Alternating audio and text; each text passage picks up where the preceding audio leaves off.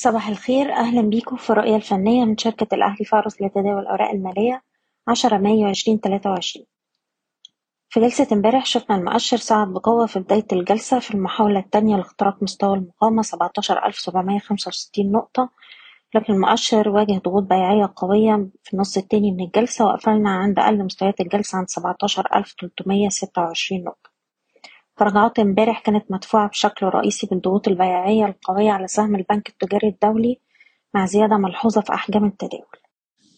وبالتالي بيتجه تركيزنا دلوقتي لمستوى الدعم الهام السبعتاشر ألف ومية وده أقل مستوى في آخر أربع أسابيع لأن في حالة كسر المستوى ده الأسفل هتبقى إشارة على استمرار عمليات التصحيح اللي ممكن تمتد معانا لمستوى الدعم التالي عند الستاشر ألف وستمية.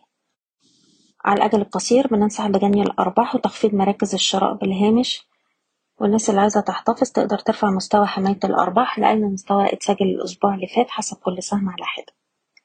بشكركم بتمنى لكم التوفيق.